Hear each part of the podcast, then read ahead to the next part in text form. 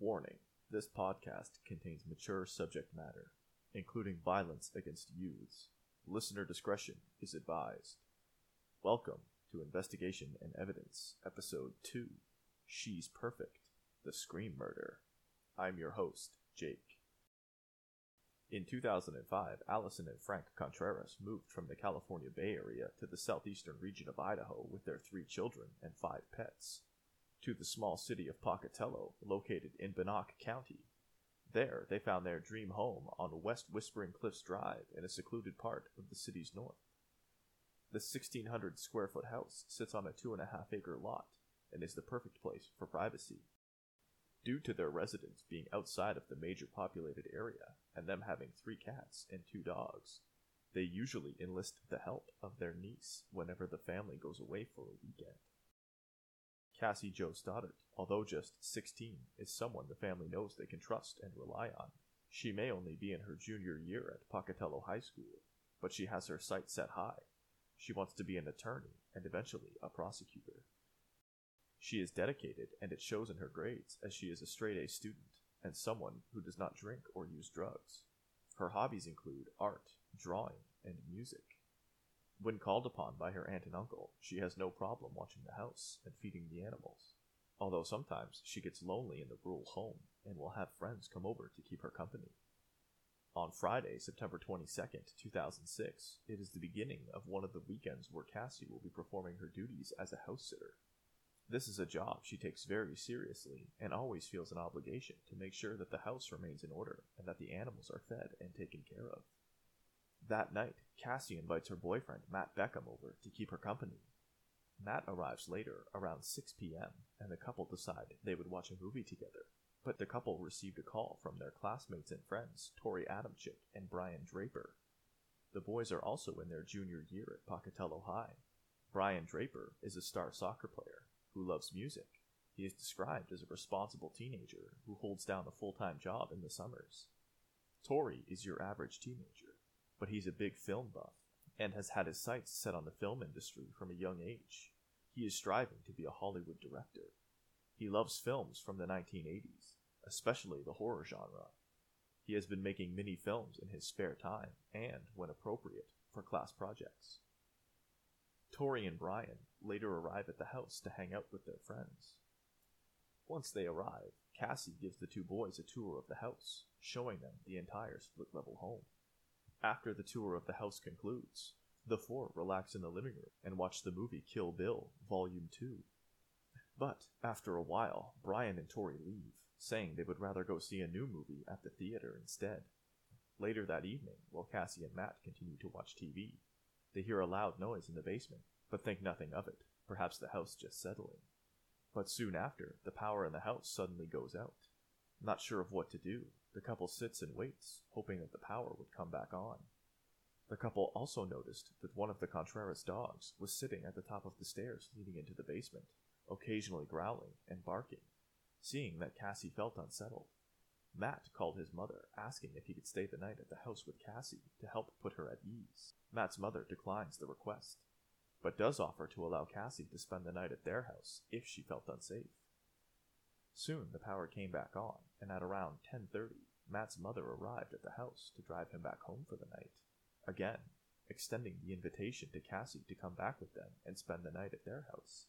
Cassie turns down the invitation, instead electing to stay at the house to ensure that the animals are taken care of and that the house is kept in check.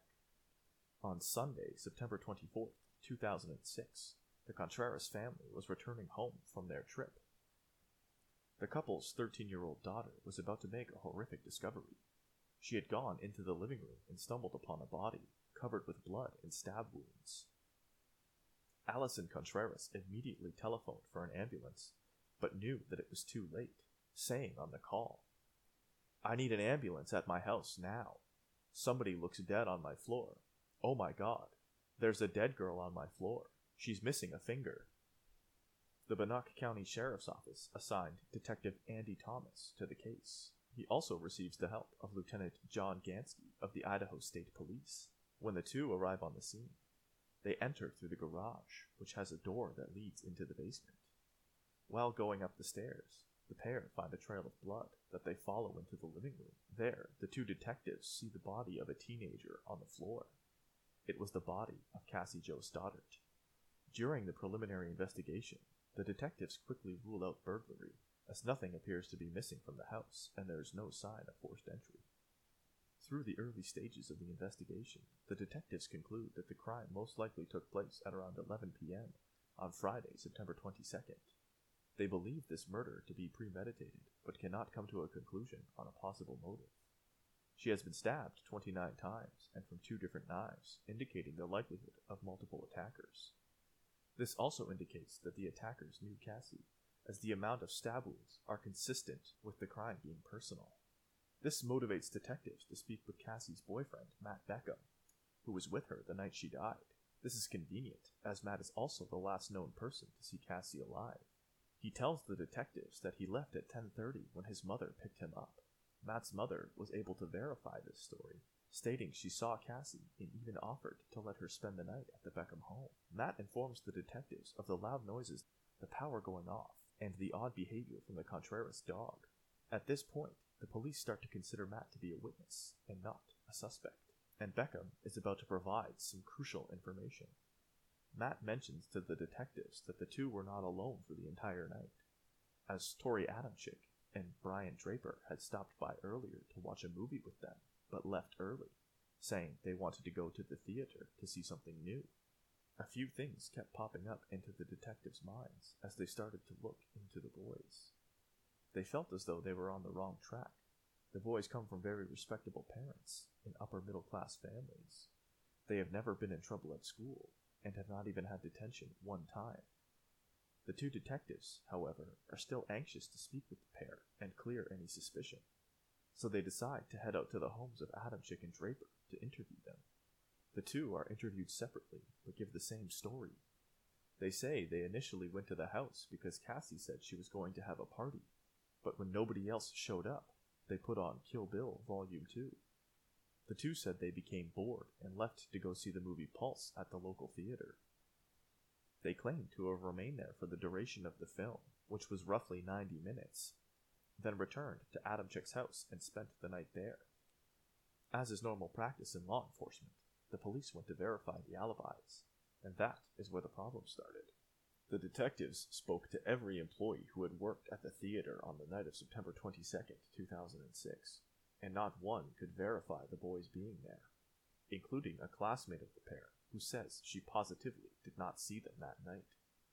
Detectives are now questioning their previous judgment. They are hoping that the boys are not involved, but believe that the murder took place at 11 p.m and that Draper and Adamcik have lied about their whereabouts during that exact time when they otherwise would have no reason to. So the detectives move forward with a second interview, this time at the police station. During the re interview of Brian Draper, the detectives ask him to give them details about the film that they had seen. He was unable to give anything to the detectives about the film's plot and could not even name one character, claiming that he didn't remember that he zoned out and wasn't really paying attention. The detectives lean on Brian and accuse him of being involved, and he replies with, You guys are ridiculous. I wouldn't kill my friend. Why would I kill Cassie?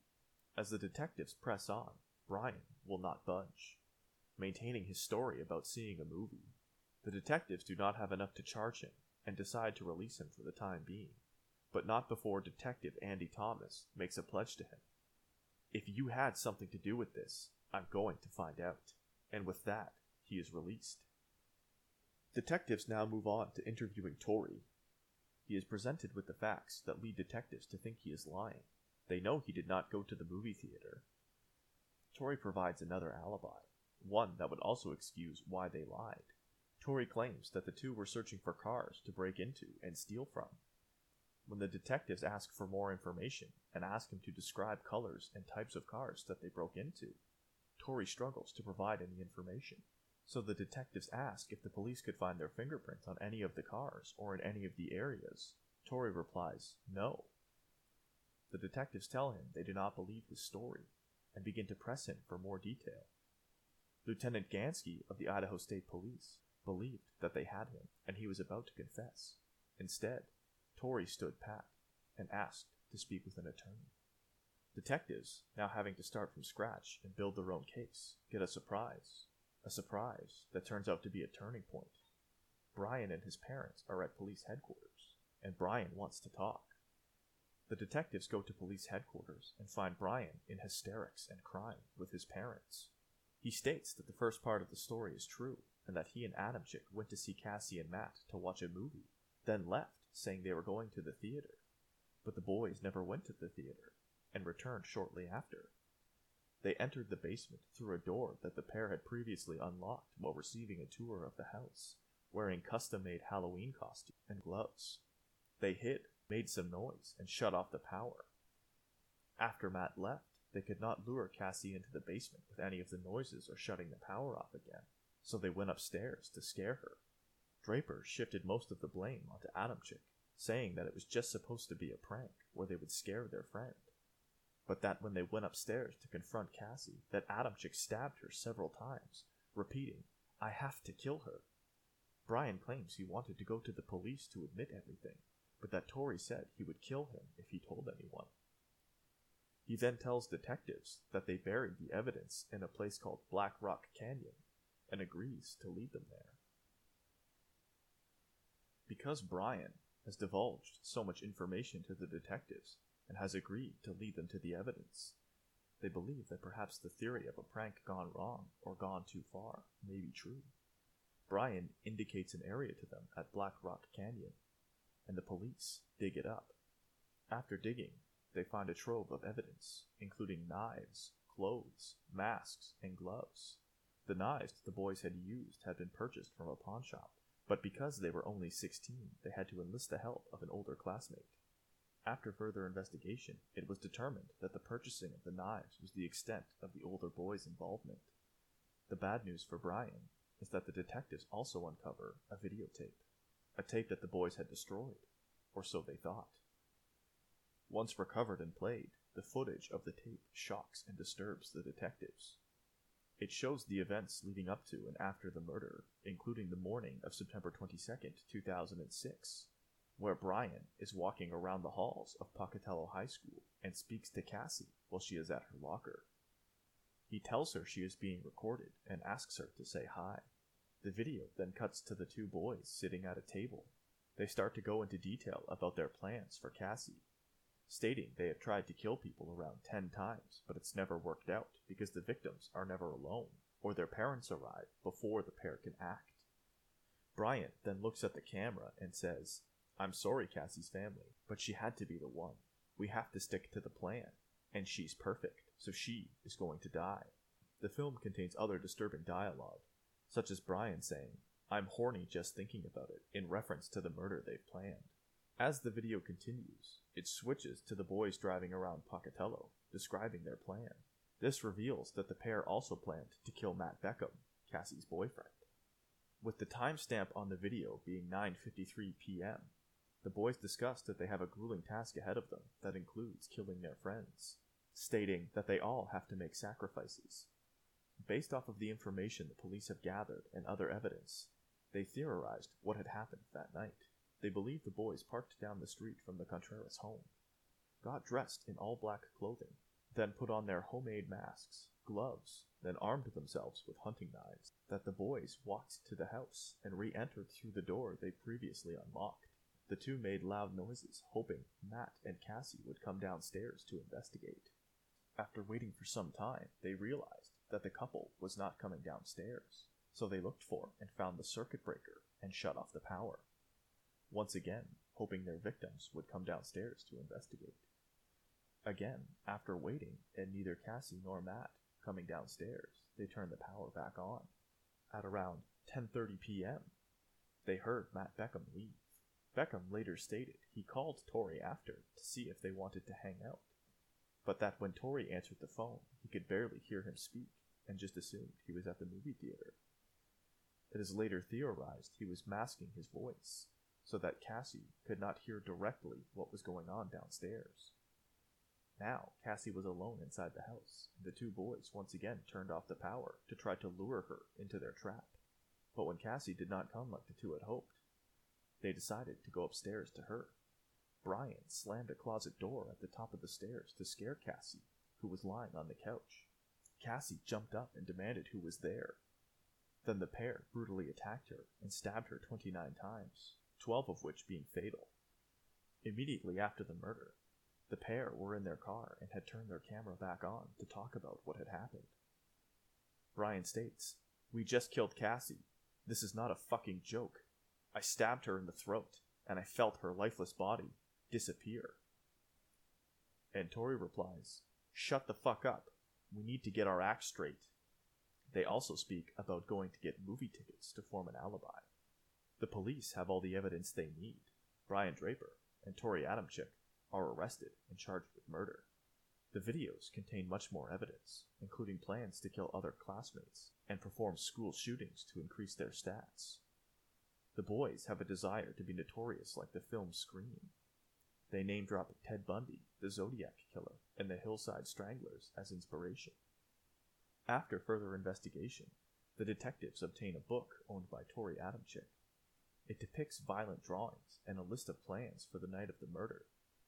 In Brian Draper's belongings, an 8,000 word essay is discovered. It is about a school shooting, and he even has a date set, exactly two weeks after the murder of Cassie. Through the films and his writing, the detectives conclude that Brian Draper was inspired by Eric Harris and Dylan Klebold, the shooters at Columbine High School in Colorado. He mentions Eric and Dylan continuously in the tapes. The basement tapes were a series of home videos created by Harris and Klebold prior to their shooting at Columbine High School. An agent with the FBI stated it appeared as though Adamcik and Draper were trying to emulate the shooters from Colorado in their own series of videos. When the case moved to trial, the boys are tried separately, but both plead not guilty. The defense attorney for Torey Adamcik places the blame on Brian Draper. He acknowledges that Torey is present in the videos, but that Torey had only planned for it to be a prank and that he was playing one of his many characters. The defense cites Torey's previously homemade horror films as evidence that it was not uncommon to act in this type of behavior. They state that Torey had a curiosity and fantasy world within horror films, and that everything in the videos leading up to the murder was just dialogue of one of his many projects. Brian Draper's lawyer presented a similar defense. He blamed Torey for the killing, saying that Brian had thought they were just going to make a film of them scaring Cassie, but then Torey attacked her. Brian admitted to stabbing Cassie, but only under the order of Torey. In both trials, the court is shown all of the film evidence, and in the courtroom for both trials is Anna Stoddart, Cassie's mother. She must endure watching the videos of the plans to kill her daughter not once, but twice. She recalls dropping Cassie off at school just 30 minutes before the recording made by Brian of Cassie at her locker in the hallway. The prosecution states that the tapes show that the boys know the difference between right and wrong, but don't care. It shows no sign of a conscience, and that they do not value human life. At one point, Torey states that murder shouldn't be illegal, because when you do something like that, it just makes people want to do it more. The motive for the killing appears to be fame and notoriety. At the end of each trial, the verdicts are the same guilty. At sentencing, the two are given a mandatory sentence of life in prison without the possibility of parole, and an additional sentence of 30 years to life for conspiracy to commit murder. The two are serving their sentences at the Idaho State Correctional Facility in Ada County, but are housed in separate units. After the trial, the Draper and Adamcik families both relocated to be closer to their sons, and they still visit them often. Torey Adamcik still professes his innocence, pushing the blame onto Brian Draper. His mother Shannon has been advocating for his exoneration since the conclusion of his trial. Shannon wrote a book called The Guilty Innocent in defense of her son, telling the story of the trial from her perspective. Both have since filed appeals separately. Adamcik's first appeal was in 2010, and Draper's was in 2011. Draper was looking to have his conviction vacated or be given a limited life sentence that could allow for him to be released on parole. Both of the boys had their appeals denied. However, Draper did have his conviction for conspiracy to commit murder removed, as it was deemed that the jury was poorly instructed. A new case law in 2012 provided some hope for the Adamcik and Draper families that their sons would be released as Miller versus Alabama determined that mandatory life sentences for juveniles was unconstitutional. though any hope for the two to have their sentences reduced was exhausted as the courts, even with this new case law ruling, still upheld their sentencing. In 2016, Adamcik applied for post conviction relief, which is a process where the defendant will enter evidence previously not stated at their trial, as he believed some character witness testimony could have changed the outcome of the case, and his lawyer refused to enter it, believing that it would allow the prosecution to enter even more damning evidence. This application was rejected. Adamcik appealed the decision, but it was upheld in 2017. His most recent appeal was rejected in November 2019. The Contreras family has not returned to the house full time on West Whispering Cliffs Drive since the murder, stating that their dream home was turned into a nightmare that weekend. Each member of the family claims to have had an unexplained encounter in the home. After the murder, Cassie's Aunt Allison lost her job and fell into a depression, and her cousin later attempted suicide. The house has been listed for sale every year after the murder, and as of 2014, the Contreras were still trying to sell it. That year, Frank, Cassie's uncle, stated that he was willing to sell the house for the amount they owed on it just $138,000. Whether it was a premeditated murder to gain fame and notoriety, or just a prank that somehow got way out of hand, it seems very unlikely that Draper or Adamcik will ever be released. Even if it did all start out as a prank, it drastically changed the lives of four families forever. Thank you for joining me on Investigation and Evidence True Crime. Do you have questions, comments, or concerns? Or do you know of a case that you would like to hear on this podcast? If so, contact me at ietc.podcast2020 at gmail.com. That's ietc.podcast2020 at gmail.com. You can also follow me on Twitter at Jake Narrator. Once again, thank you for joining me. I'm your host, Jake, and I hope you join me next time. Cheers.